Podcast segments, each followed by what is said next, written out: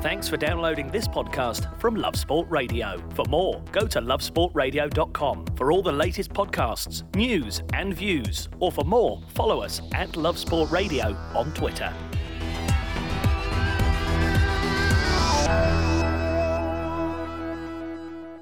You are listening to the Arsenal Fan Show on Love Sport Radio with me, Charlie Hawkins, joined in the studio with Gunners Town, Dave Seeger, the sole representative tonight. Very good to have Dave back in the studio and for us to dig in to what is going on at Arsenal at the minute. Four successive league draws for the Gunners, but me and Dave have decided we're going to look at it as a positive mm. because it is unbeaten to start the year. Maybe with that winter break around the corner, just the tonic for Arteta Arteta's Gunners team at the minute. We're going to be talking all about that and delighted to say Gunners Tamra, Alex Burns will be joining us for the first 30 minutes. Delighted with that. And then another guest, Warren Ratcliffe, uh, who runs AFC uh, analyst account on Twitter, will be joining us. Then we will be doing some sort of a, a look ahead. There is no game, obviously, with the winter break this weekend. What we'll be looking towards Europe and the FA Cup and what the rest of the season holds.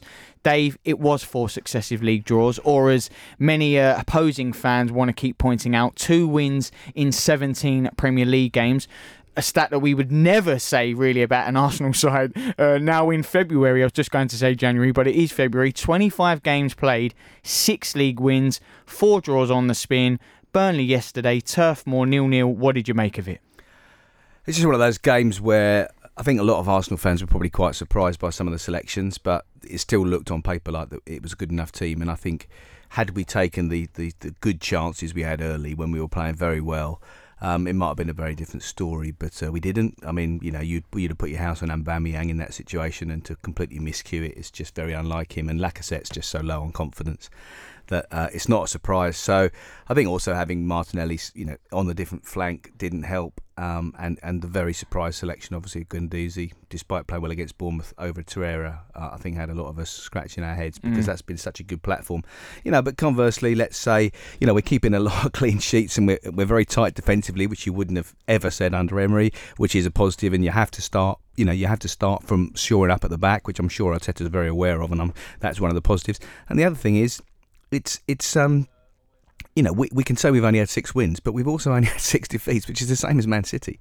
Um, so it is just converting those draws to wins, and that's what we've got to start doing. And and if we do, crikey knows where it could take us to the end of the season because we have a platform now, definitely. Yeah, it's hard. Uh, obviously, as Arsenal fans, maybe sometimes glass half empty. We always want more, the high standard we set ourselves. But Dave's right there. An Arsenal team that was always uh, fan themselves on the criticism of conceding too many goals, too many shots. This is, as Dave pointed out, team that isn't conceding as many goals now. Hopefully, when we take those chances, Arsenal could have easily been 2 0 up inside half an hour and then Burnley came on strong. It could have been a completely different tale. Uh, I do want to bring in Alex, though, but before we do that, Dave, I know you wanted well, to. Well, I was just going to say, I mean, Alex and I were, were together before the Bournemouth game, uh, and, you know, we had a cracking result down in Bournemouth in the mm. FA Cup. You know, I mean, I say 2 1 against Bournemouth. It's a cracking result. We haven't been winning away from home that often, so it's a good result, uh, you know, and we're through to the next round of the FA Cup. But you thought, obviously, you think you're going to build on that.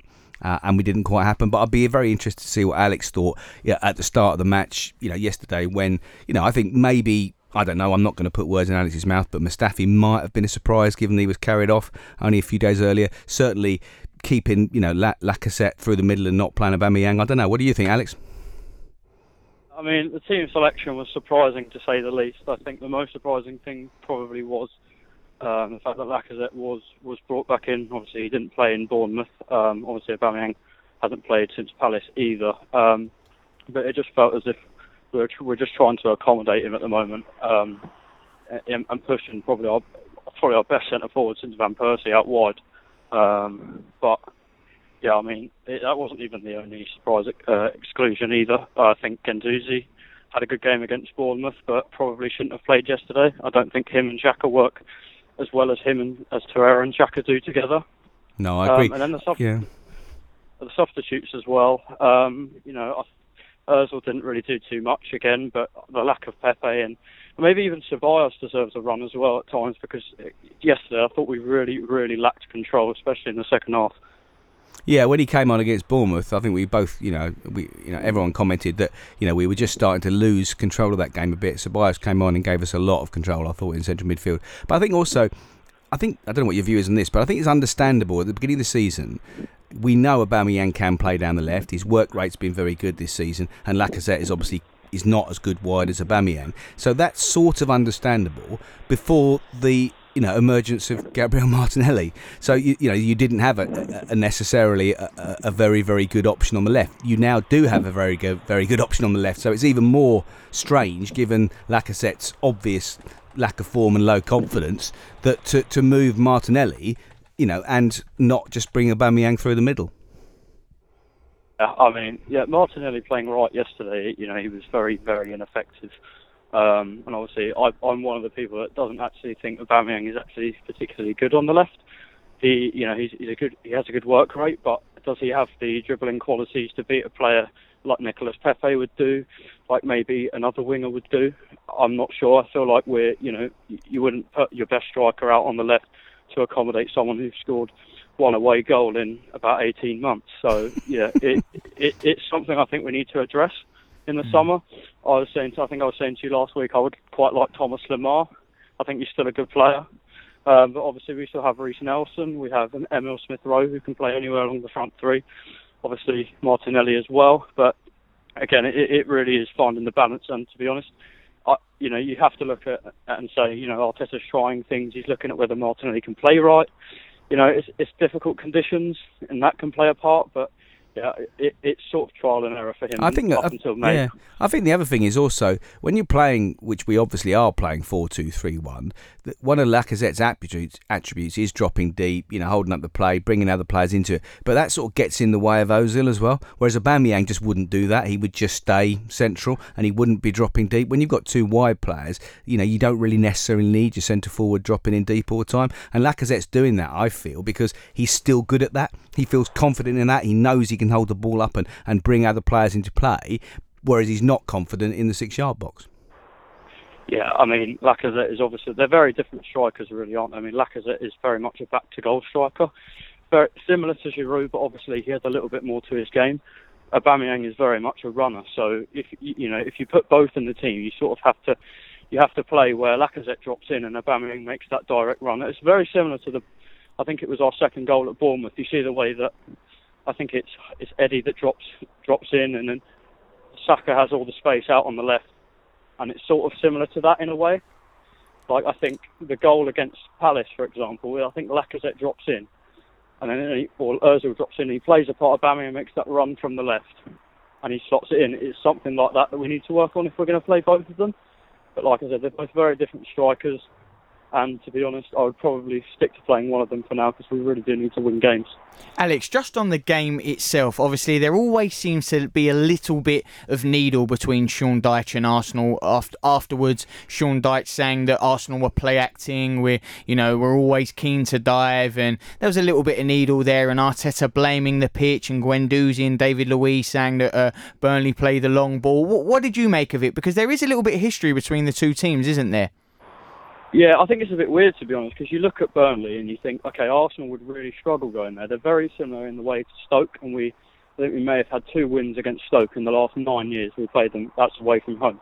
However, Burnley, I'm not. I, I don't know if we've lost there on, in the Premier League era. I know Sean Dyche has never beaten Arsenal.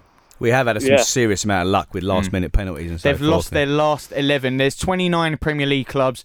Sean Dyche has beat 27. The two he hasn't beaten are, are Arsenal and Sheffield United. We, wow. We've won the last 11. Wow. Yeah, again, it does. It takes a lot of of luck. I remember, I think Oxlade-Chamberlain handballed it in in the 96th minute I've in one forgotten that one game. Uh, I think Sanchez smashed a penalty in. Panenka, no, I didn't smash it. It was a Panenka in the 97th minute. Yeah, 97th minute. corner. No. no. no, this is away from home. Yeah, no, this is a, this is home. at Turf Moor. Yeah, Alex. No, yeah. the, the, the Panenka was at the Emirates. Oh, was it? Was oh, okay. But the, the, other one, away from home, it, you know, Burnley's one of those grounds typically that Arsenal would struggle at, and we haven't yesterday, it I, it was weird because I felt I never felt like Burnley in the past have really been able to obviously to grind out a win against us. Yesterday, I didn't think we dealt well with the long ball. You know, it's all well and good saying that Arteta and and Guendouzi and Luiz say they play anti-football, but you, you have to adapt to that. It doesn't matter you know who you're playing. It doesn't matter the conditions. You have to adapt, and we definitely didn't do that. Um, I thought as soon as Granit Xhaka came out of the midfield and went to left back, not that that was his fault because we had Saka off injured as well. Um, we really lost control of it, and you know, Torreira he looked a bit rusty if I'm honest. Guendouzi, he he really he, he, I feel like he needs some mentoring to be honest. You know, when and he a first came into the team, and a hairband, but he, doesn't have that sort of control that a Xhaka would give you. And this was yesterday was the point I felt like Ceballos, like you said, Dave. Ceballos was very good when he came on against Bournemouth. He had a bit of control. The way he, he plays, it's very it's very unique. Something we don't actually have elsewhere in the squad. So in terms of that, I thought the substitutions were wrong. Uh, how Lacazette got 80, I wrote this in the blog. I'm not sure how Lacazette got 88 minutes. It was probably his worst performance of the season, and that's saying something. Um, yeah, it, So in a, in, I in, think it's a in in a four two three one, just to shut you down, we know now. I think that Arteta isn't going to change his formation, and like, you know, fair play.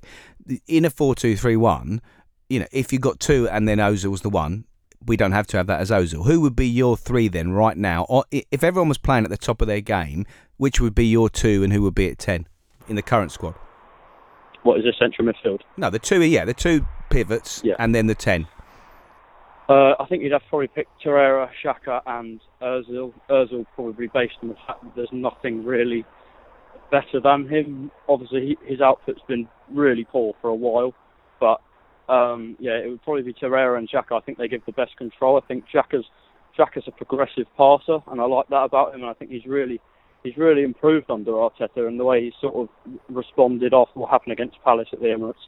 Um, that's he has to play every game. So you don't, Um, you wouldn't, you wouldn't like to see Ceballos given a run where Ozil plays. Then you don't think he can play that role? I mean, is he really a 10? It, he's probably sort of between a 6 and an 8. You know, whether he actually can play that role, you know, is, is another question. It, it might be worth having a go in, in in a game, maybe at Portsmouth or something. It might it might it Mm. might be worth it. Um, but I'm not sure at the moment he he can actually play there.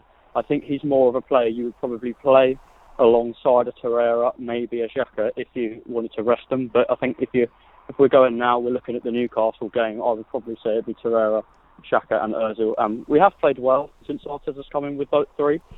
Uh, but yeah, it's just obviously when, when we bring Guendouzi in, you know, I feel like we lose a bit of that control, and we definitely saw it yesterday.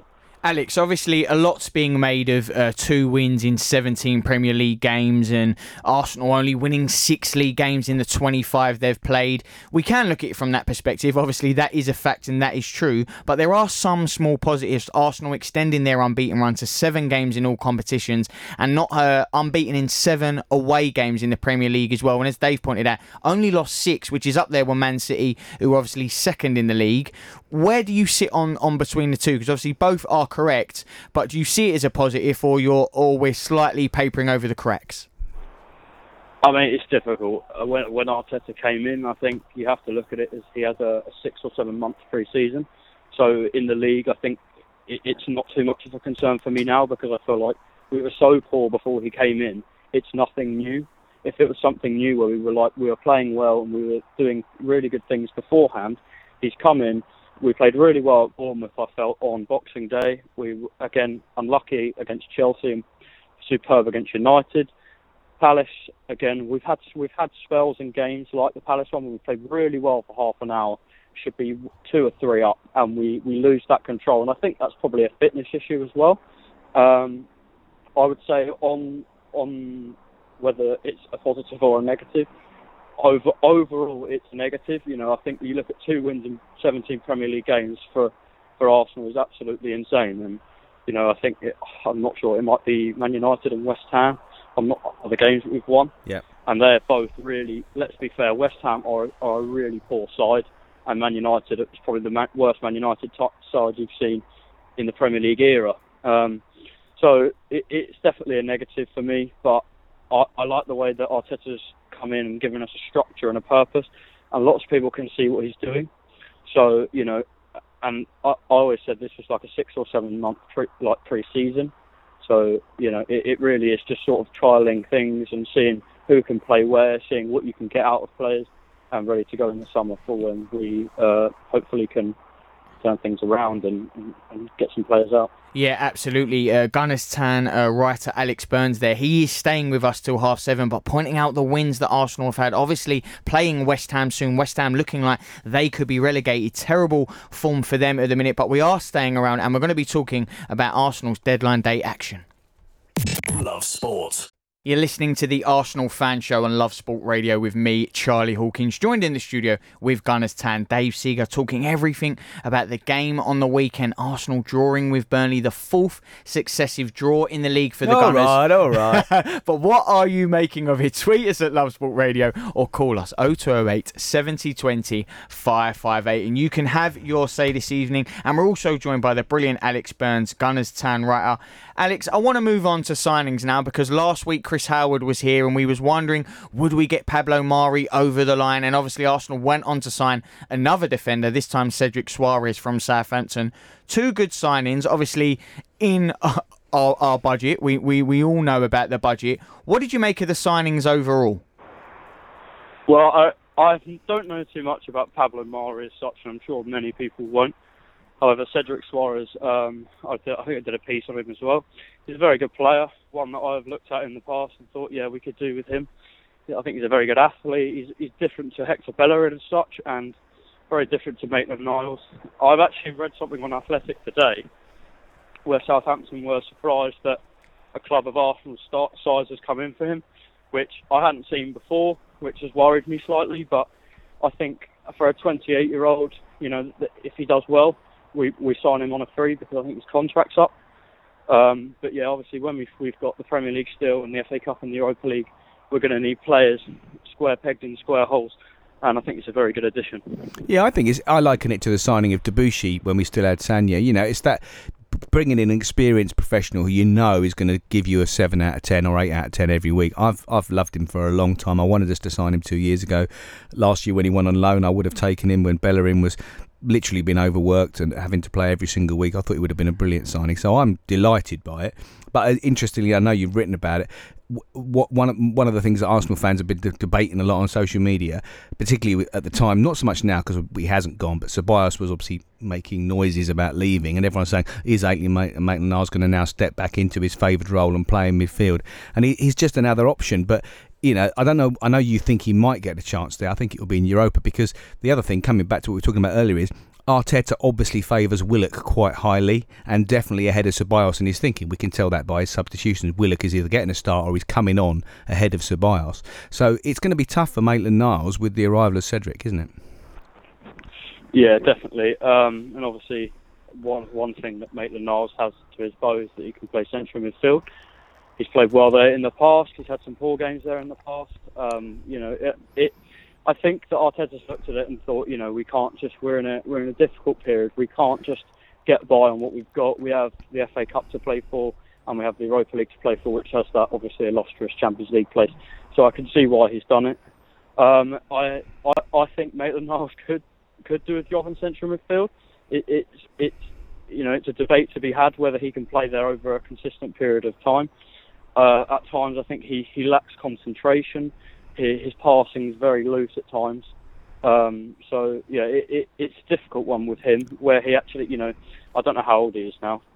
He's about 23. You know, one of the things he does, he's 22 actually, I think. One of the things he does have in his favour, uh, over and above any of our central midfield players, literally any, is he's lightning quick. You know, we have no rapid reaction in our central midfield. You know, one of the, one of um, when Guendouzi's real downside is when he's caught out of position or he loses concentration, which is often, he can't recover. And the same with Xhaka, you know, but Xhaka's more experienced, it doesn't happen as often. But even Torreira's not quick, you know, in, in, in the Maitland Niles sense. Because we saw Maitland Niles when he's playing at fullback, you know, mm. he does make mistakes, but his recovery is outstanding. So it is one thing that he has massively in his favour to play in central midfield is that recovery because it's the amount of goals Arsenal have conceded by losing the ball in central midfield with loose passing and then not being able to recover is quite, you know, that is something massively in his favour there, definitely. Yeah, I mean, he, he that that is true. He, he's obviously very quick. You know, playing fullback, he he can get up and down. He he's got an engine on him, and you're actually quite right. I didn't really think about that. There is not really a central. I'm always right, Alex. You know squad. that.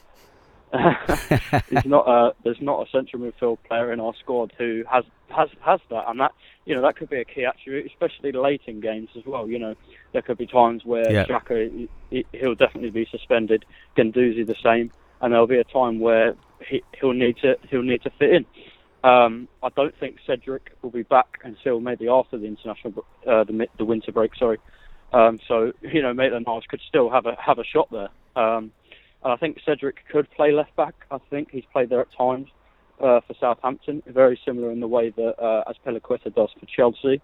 Um, so you know, I don't think it's completely over for him there, but I, I think the signing indicates that Arteta doesn't see him there in the future. I would agree. Alex, you mentioned that uh, somewhat this season is like a long pre-season now, but then you did say the Europa League offers that illustrious place into the Champions League. We're into the fifth round of the FA Cup, playing Portsmouth, a League One side doing very well, but a great chance for us to progress to the next round.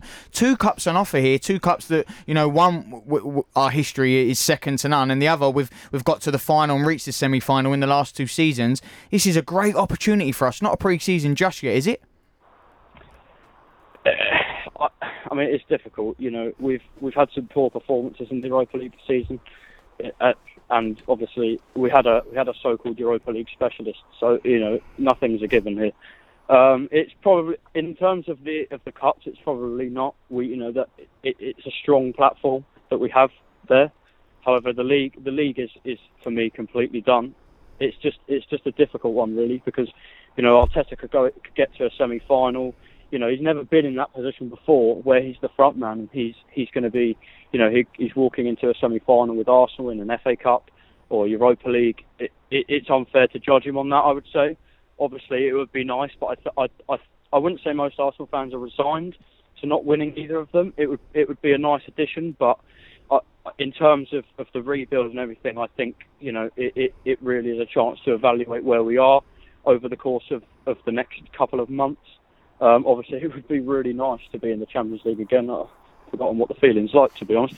But you know, yeah, it, it, It it- certainly it's just a it's cer- a difficult one, really. Certainly, it gives him the opportunity to look at these players he's bringing in, like like like, like Soares and like, and like Mari, to see them, you know, against strong opposition, you know, in, in Olympiacos, and and you know, if we go further, which, I'm, which I assume we will, um, you know, that there is a good opportunity to see whether whether those players can push what he currently has, because he's got some decisions to make. I mean, Mustafi's come in again and done well. Um, Sokratis, you know, in in and out the one thing I find quite strange, going back to the signings, is whilst we knew we needed an extra centre back with the injuries we had and letting Mavropanos go on loan, Holding's been rusty, Chambers out for the rest of the season. I just think he's built his team. Uh, one of his generals is David Luiz, who is left-footed, and then he's brought in an actual, le- you know, he's sorry, he's playing on the left, and he's brought in a natural left-footer in Mari. I'd be very interested to see long term or in the next few weeks whether he's going to try and play Mari, which I'm sure he will on the left, and whether Luiz steps out or whether Luiz moves to the right. Because I think natural football wise, if you're going to play a natural left footer on the left, as a footballing centre back, Luiz is the best we've got, which isn't saying much, but it's the best we've got. And I think that's the most natural partnership. What do you think, Alex? Ag- Yeah, again, it's it's a really difficult. It's almost mirrors the central midfield pairing, really, doesn't it? I mean, Mm. it, we have options, but we don't have loads of really good options. You know, David Luiz is a very good ball playing centre half with the ball, but when he hasn't got the ball, it, it's a completely different kettle of fish. He's, he's very poor without the ball. I don't think his positioning is particularly good, and it hasn't been not just this season, but throughout his career. I think people were questioning us actually signing him because Well, a lot of people always said he could only play in a three, don't they? That's what, that's what most people think. Yeah, well, that's because you know you have two that can cover either side, um, and that's because obviously his positional sense isn't great. Um, Mari, again, I, I'm, I don't know too much about him. I think he might be the first left-footed centre half we've signed since Vermaelen, maybe. I think that I read that the other day. But, but Which Arteta is- actually told the board he wanted a left-footed centre back. I mean, he said he, he said that early on. yeah, So it's definitely a player that he, he wanted. Obviously, Eddie was involved. He, you, don't- you don't go to those lengths unless you're going to play him. I Yeah, assume he hasn't come in just to cover to the end of the season. yeah. I think Arteta will make a judgment on it. I think it'll probably either be Mari and Luiz or or Mari and maybe Mustafi. I think he's been excellent since he's come in. He hasn't done. He really has played well. And to be honest, considering the criticism he's got, he, he, he's another one that's bounced back superbly. Um, again, it's it's weird because I, I said it in, in the piece, piece I've written today. uh, we do have some selection headaches. You know, especially in defence, in midfield, all over the pitch really. And this is this is another one. Um, but going on on the question, I would probably say, I think look, you have to play Luiz. He's a very good passer of the ball. I think yesterday he, he spotted Aubameyang making a, a diagonal run, which is probably one of our best chances. And there's not another player that can pick balls out like that. So I'd probably say he has to be probably the first name on the team sheet. Yeah, absolutely. Alex, really appreciate you coming on tonight and being part of the show, staying with us for half an hour. Gunners Town writer Alex Burns there. Really good to hear what he had to say. I'm sure he'll be on sooner rather than later. Well, we have been talking about the new signings that Arsenal made and obviously maybe the strange selections that Arteta's made yesterday and the substitutions. But what did you make of it? Tweet us at Love Sport Radio or call us 0208 70 20 558. Up next, another very special guest as Warren Ratcliffe will be joining us and we'll be talking about the winter break. Love sport. You're listening to the Arsenal Fan Show on Love Sports Radio with me, Charlie Hawkins, joined in the studio with Dave Seeger from Gunners Town, talking everything about the new signings, what kind of impact can they have, and obviously we were joined by Gunners Town writer Alex Burns, but delighted to say Warren Ratcliffe, who runs an AFC uh, analyst account on Twitter, he's joining us now. Warren, really good to get you on. Dave's just been telling me of all the brilliant work you do, no- noticing the tactics and the runs in a positional sense. Uh, Checks in the post was that Arsenal already doing before maybe a lot of fans have even cottoned onto it. It's really good to get you on. What are you making then of Arteta's impact so far? I'm very infused, very infused. I think that um, first things first, we've got to take into account that he's repairing a lot of damage here. I mean, Arsenal sort of last 12 to 18 months, and and Unai, Unai took on the baton, and, and really, I think we lost our identity, and, and players have spoke about it, and he spoke about it, and I think what we've got to appreciate is his first step is to rebuild that identity, regardless of initial results, regardless of players maybe struggling out of position and, and in different areas. He is rebuilding that identity, set a formation, and for me, um, he's he's implementing that well. But he's also intelligent enough to play different ways within a formation. So he's setting up in four two three one, and that's what he wants to do, and that's what I like. But it's just rebuilding that confidence getting us moving the ball how we used to and, and finding our sort of style again. And I think that for me is the key start he has to make, and it's something he is making. One of the things you picked up on quite quickly, and I, you know, I didn't really notice it until I saw you talk about it, was the sort of not only the way Xhaka and Martinelli were combining, but also it, you know, Martinelli, Martinelli can cut inside, become the second striker because Saka goes forward and provides the width. But when he does that, Xhaka's been dropping in and supporting almost as an auxiliary left back. And and people yeah. are saying, oh, Xhaka's dropped into three central defenders. Well, he, it wasn't really like that. He's just covering that left back position almost because he's an intelligent guy. But I should imagine it is probably because Arteta's told him to when Xhaka goes when Saka goes forward. Yeah, definitely. I think that is and that's what I was talking about ways of playing within a formation. And I think that's only a temporary thing because Saka has done really well, and, and the same with Maitland Niles on the other side. I mean, I, I feel sorry for Arteta in the sense that he hasn't actually had both fullbacks, first choice fullbacks available at any point. Bellerin's come back in, played three games, and Maitland Niles has been deputising. And then obviously Kolasinac, we had that one game with him against Manchester United, and we had full control in that in that game. We right up until sort of later in the game, and even then we still looked in control and, and we were pushed higher as a team. And with a, an actual left back at left back, it allowed Xhaka to be higher in midfield, and we dominated the game higher up the pitch. And all the attacking players' performances um, sort of improved.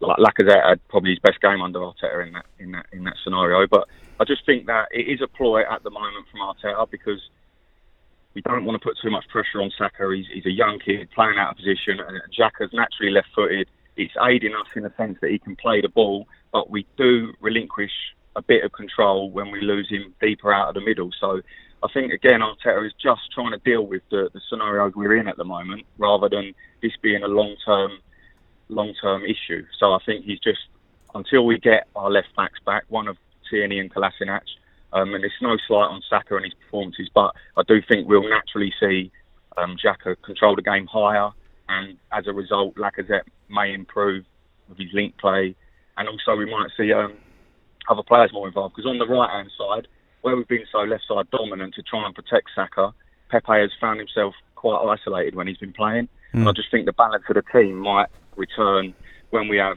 If, I'm, I'm very excited to see Bellerin one side and Tierney or Kolasinac the other. And also, I know you're quite you're quite vocal about Reiss Nelson as well. I mean, you know, Yeah. the fans are getting rightly so, probably carried away with Martinelli. I mean, he has thrown in some amazing performances for a young player. But you, I saw you on Twitter today saying you, you would like to see Aubameyang through the middle with Pepe and Reiss Nelson. So Yeah, you'd you'd actually you'd actually like to see Martinelli rested. Yeah, I mean, it's it's, it's, it's more of a. I think it's more of a rotational thing. I, I think there's horses for courses, and, and and obviously it'd be nice to see a manager that actually you like manages players properly. 70 minutes here, give them a rest if they're tired. We we need to rotate the squad, and we need to keep people, fresh because, like you mentioned earlier about Hector Bellerin, he, he's, he's the kind of player that was running to the ground. So Arteta again, he's bringing in players like Cedric to to to give us that competition in every position. I know he said he wants two players for every position, and a club like Arsenal should have that, and he's right. But definitely with Reiss Nelson, I feel when we get um, an out and out fullback back on the left again, his combination play, I think he's the perfect inside forward. And yes, he's young, and, and we haven't seen much of it for Arsenal, but he's done a really good job in the Bundesliga, and I think the sky's the limit for Nelson. And, and throughout his whole career at every age group, he's been one of the top top guys. So. I just think it's a matter of time with him. And again, we need to be careful with him, like we do Martinelli. But it's a, it's a nice issue to have with young, talented players that once we get a fit 11 and, and, and we continue to play with structure, they will learn their roles and they'll, they'll improve as players. And I'm looking forward to seeing that. Yeah, and just quickly on Reiss Nelson Warren, uh, this is a player that Arteta has spoken about at length, hasn't he? Saying that you know they had that chat, someone that he has to buy completely into what we're doing here, and you know does he want to be on the same page? And he said that Reiss Nelson they had a good chat, and he does want to be, in, and it can only take him to the next level. So it's clearly a player that Arteta does love and enjoy, and, and is going to use more. Yeah, and there's, I mean, we've all heard these stories about the impact he had on the wide men at Man City, and I think Arteta, he comes across as the kind of guy that people want to listen to, and I think they they they're engaging him and they and they believe in what he's telling them, and I think um, and it'll be the same with Nicolas Pepe. I mean, we, we, we've obviously the big price tag coming, but this guy is super talented, and it's it's just a matter of time before his con- confidence clicks and. And they, they start scoring the goals and they start contributing. And it, I'm, I'm really, I think Arteta is the right man to get the best out of them. Like we said, we saw with Sane and, and Sterling the impact he had there. And I think a lot of it, again, is it's down to um, the structure of the team and, and these defined roles that we're starting to see. And, and once we get the fullbacks back again, I think it'll progress higher up the pitch and we'll see more of our attacking players. Because at the moment, that's kind of what's letting us down, isn't it? We're defending not too bad and we're suddenly not scoring enough goals. But I think it's about getting that balance, and, and a lot of that is down to current personnel issues. I think. Well, he's got. I mean, he's he's, he's definitely got it right defensively. I mean, some of the some of the simple things I know. It's like, for example, when Sokratis and Mustafi, certainly when Sokratis is playing, he's not. He's giving it to, to David De Luiz to pass out from the back. He's obviously been told, Yeah. just don't play it. Yeah. Just give it, give it to Luiz, and that sort of thing's very simple. But what's interesting to me, because I know you've got strong views on this, I probably do as well. But we've got a lot of competitions to play in, and we can't play Torreira and Xhaka every single game. We- have to find alternative combinations, and that's a struggle for us right now because Guendouzi needs a hairband and, and, and, and all the other things. He's not. He's, he's really not positionally doing very well at the moment. He needs a rest.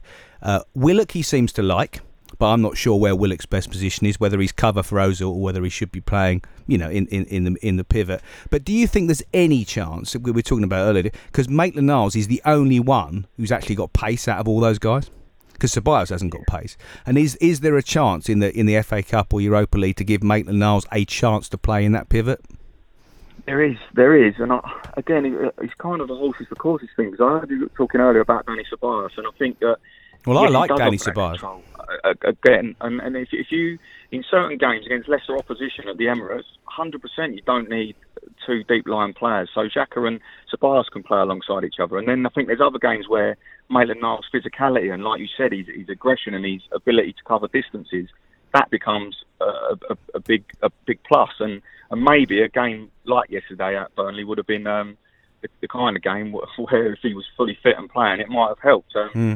I actually thought I did. I know you heard you talking earlier about the substitutions and thinking they're strange, but I actually thought Arteta knew what he was doing. And I think when we lost control with Xhaka actually physically having to play left back, I felt that taking off Ozil was the right decision because we then had to sit in and sort of we had to we couldn't control the game as well. So then he was looking for the legs in midfield to try and get the counter. And if Aubameyang sticks that header away, the plan works perfectly. We win one 0 and I think that's why Willock come on. But there's definitely opportunities there, and I do think Willock, Maitland Niles, and Ceballos are probably all greats, and and Guendouzi. So it's um, there are options there, but like you said, it's just finding the right ones at the right time and um, and combining them for the right games. But Xhaka's a definite, and, and in big games, I think Torreira's got to start alongside him. But yeah, there's plenty of options, and hopefully people take their chances. Yeah, and just on Xhaka, Warren, because I believe you're a big fan of him. What a turnaround, obviously, for him this season. Obviously, we know what happened in the Palace game.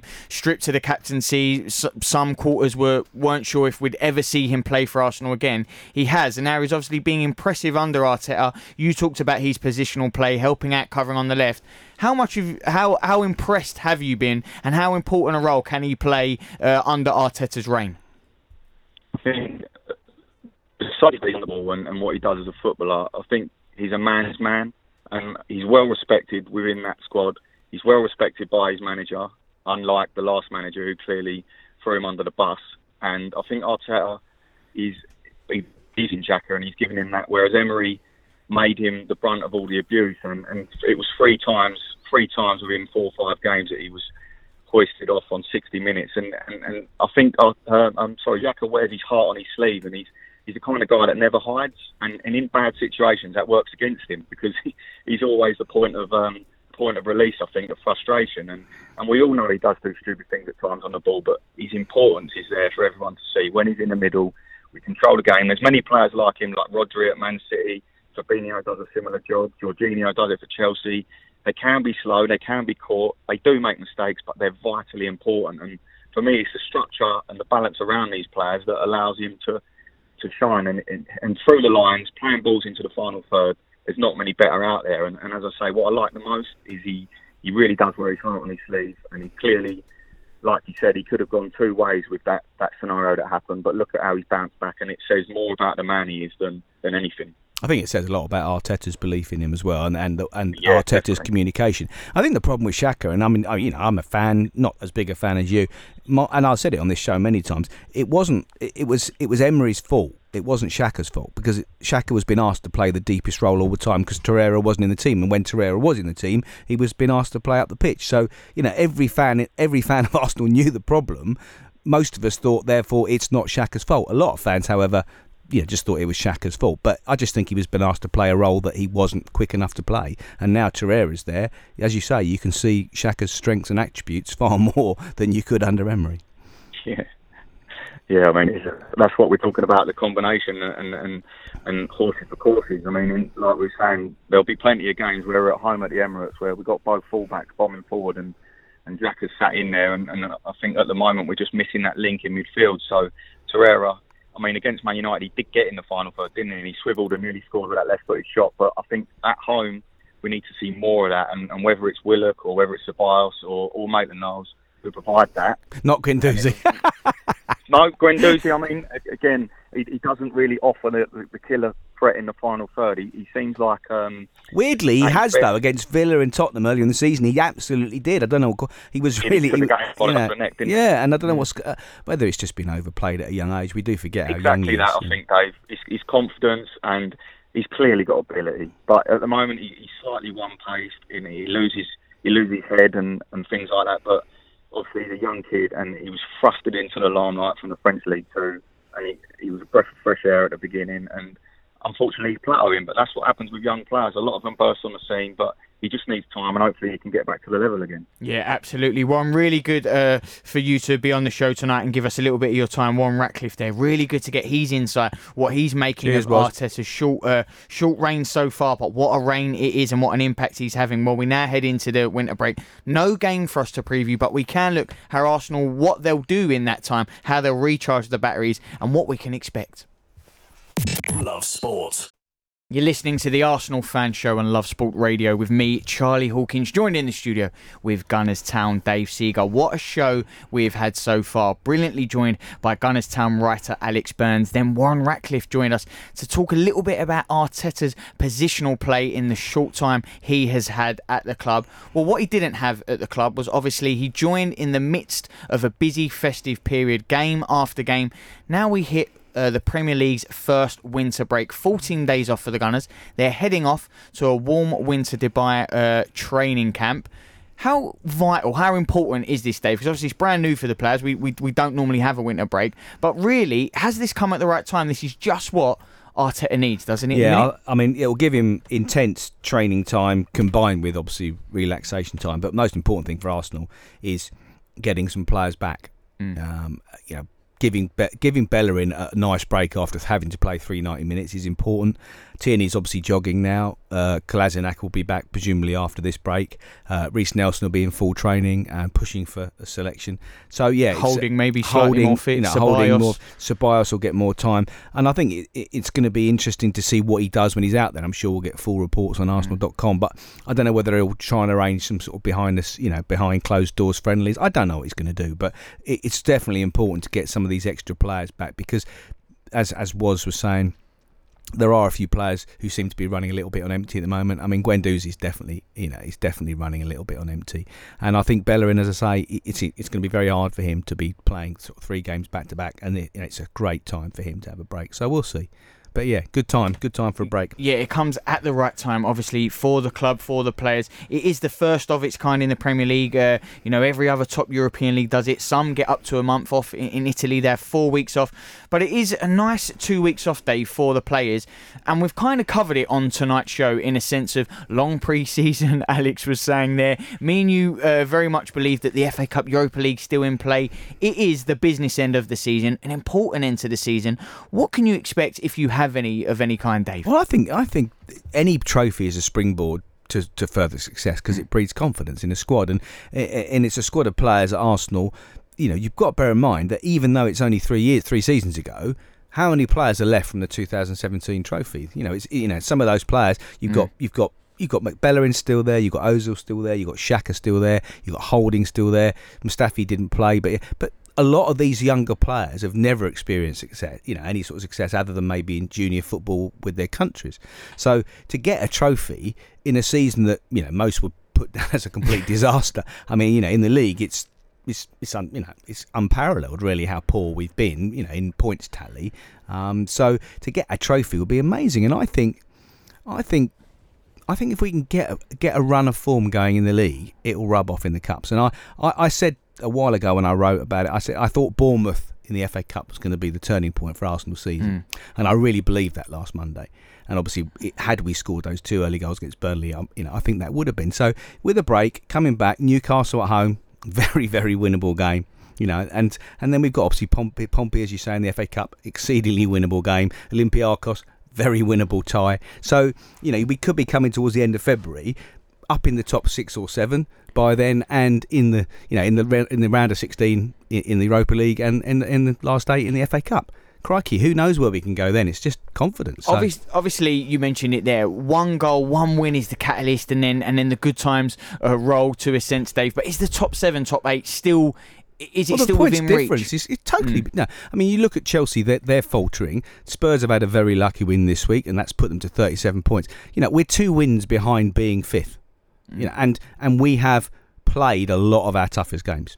So we have a run of games now, which on paper at least are quite winnable. You know, I think we don't play Man City.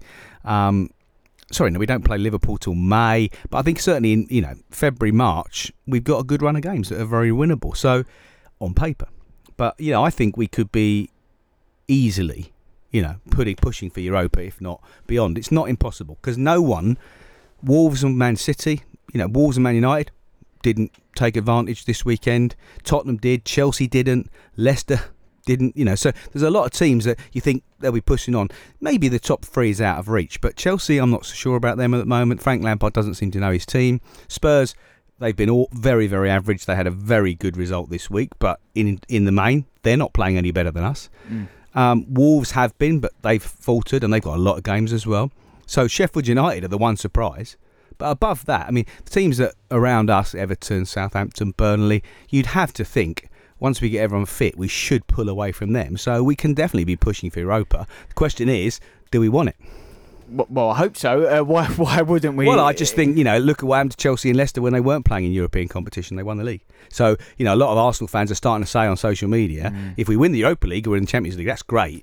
But if we don't do that, maybe finishing eighth wouldn't be the worst thing that's ever happened to Arsenal. From a fan's perspective, but from uh, the board level, they of course, want yeah, that. yeah. The incentive, the money, the financial, uh, uh, the finance it brings, they're, they're going to go for it, aren't they? Of course they are, absolutely. No, I'm not saying we don't. We're not going to Yeah. try and achieve it. But I'm just saying the fans are starting to mutter as to whether, you know, could people still come to Arsenal, Charlie? You know, it's a mm. big club. You've got London.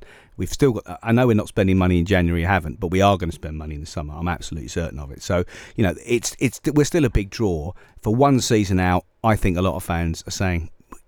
Well, not having to play all those extra games, really concentrating on domestic. Look what's happened to other teams that have had that situation. Chelsea, Leicester, two examples in particular, and Man United the other year as well. So there are teams that have done very well when they haven't had to play in European football. Yeah, it's an interesting one. I think.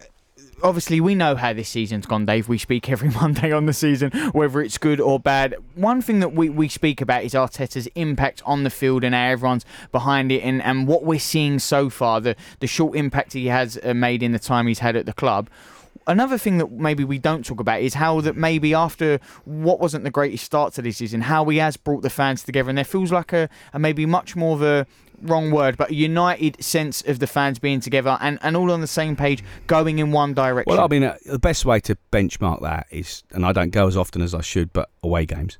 And obviously, I was. That's why I haven't been in the last few weeks. I was in Bournemouth. I was at Stamford Bridge. The the away fans. especially the- Stamford Bridge. I mean, it was absolutely rocking. You could not hear Chelsea sing the whole game. We were Surprised. and, and given that we were playing not that well, we were playing with character, but it's not like we were, you know, dominating the game. We were, we're down to ten men. It looked like it was all backs to backs to the wall. Everyone was united in the fan base on that night, and I think same at Bournemouth. So I think despite there's been a few murmurs this weekend because of some of the selections, but in mm. general terms. I think easily a large majority of Arsenal fans are delighted with Arteta. And it comes back to what Alex said, was said it, I've said it on this show loads of times. Nobody knew the direction of travel and the structure and the formation. Everybody knows all three now. Mm. And, and and the way the players talk about him as, as a communicator and as a mentor, even after only five weeks, you just know that the players are buying into what he wants. I know, and, but we are all hoping, aren't we? We're just waiting for that first win because every week we go, Well- this will be the week after well, the Man United was the one we thought, you know, but no, I just yeah. I mean, we we, we as I said to you off air, you know, I'm not bemoaning our lack of luck with VAR or decisions or anything, but sometimes you do need one of those goals to go in that's not expected. Lacazette needs to want to go off his bottom. I've said on the air before, you just need a little bit of luck. And if, if one of those chances had gone in against Bournemouth, you could be having a completely different conversation. We need a break. Uh, we've got we've got the players, we've got the coach. We just need the confidence to see it, and, and that will come with that result. Because if the if the way we're playing over 90 minutes is good and we get the result, it will grow and grow definitely. Yeah, absolutely. Obviously, looking forward to to coming back after that winter break. The Europa League for Arsenal facing Olympiacos, Portsmouth in the FA Cup, Newcastle in the league should be a good time. Just quickly then on Arteta, we're hearing about the impact he's made. Some of the players changing their position, putting the arm around him. A brilliant communicator, Dave. Is there any players that we think in this short amount of time he's realised very quickly don't have much of an Arsenal future? Oh, he put me on the spot there. um, well, Mavropanos would be one. I such would a suggest- shame. Yeah, I mean, he played apparently played brilliantly yesterday um, for Nuremberg. So yeah, uh, it's an interesting one. I um, I've got a feeling that Sokratis may not be an Arsenal player next year. The way he's playing Mustafi ahead of him now, and he's brought in someone else. He's got Chambers was definitely our best centre back before injury, um, so I think he'll be definitely in the mix this year, uh, um, next season, and holding will. So I think Sokratis, given his age, he may have made a decision on him. I think. Um, I'm. I would suggest by the signing of Tierney beforehand and the way he's playing Saka and the fact he was linked to left backs in the window, maybe Kolasinac. And I don't think it's a necessary reflection of him as a player. I just think he's on 120 grand a week because he's a free transfer and he is not a 120 grand a week player. So maybe Kolasinac. Um, we'll see. We'll see. Maybe Uh, Lacazette. Who knows? Well, this has been the Arsenal fan show, as it is every Monday on Love Sport Radio, with me, Charlie Hawkins, joined in the studio with Dave Seager from Gunners Town. We will see you next Monday at 7. Thanks for downloading this podcast from Love Sport Radio. For more, go to lovesportradio.com for all the latest podcasts, news, and views. Or for more, follow us at Love Sport Radio on Twitter.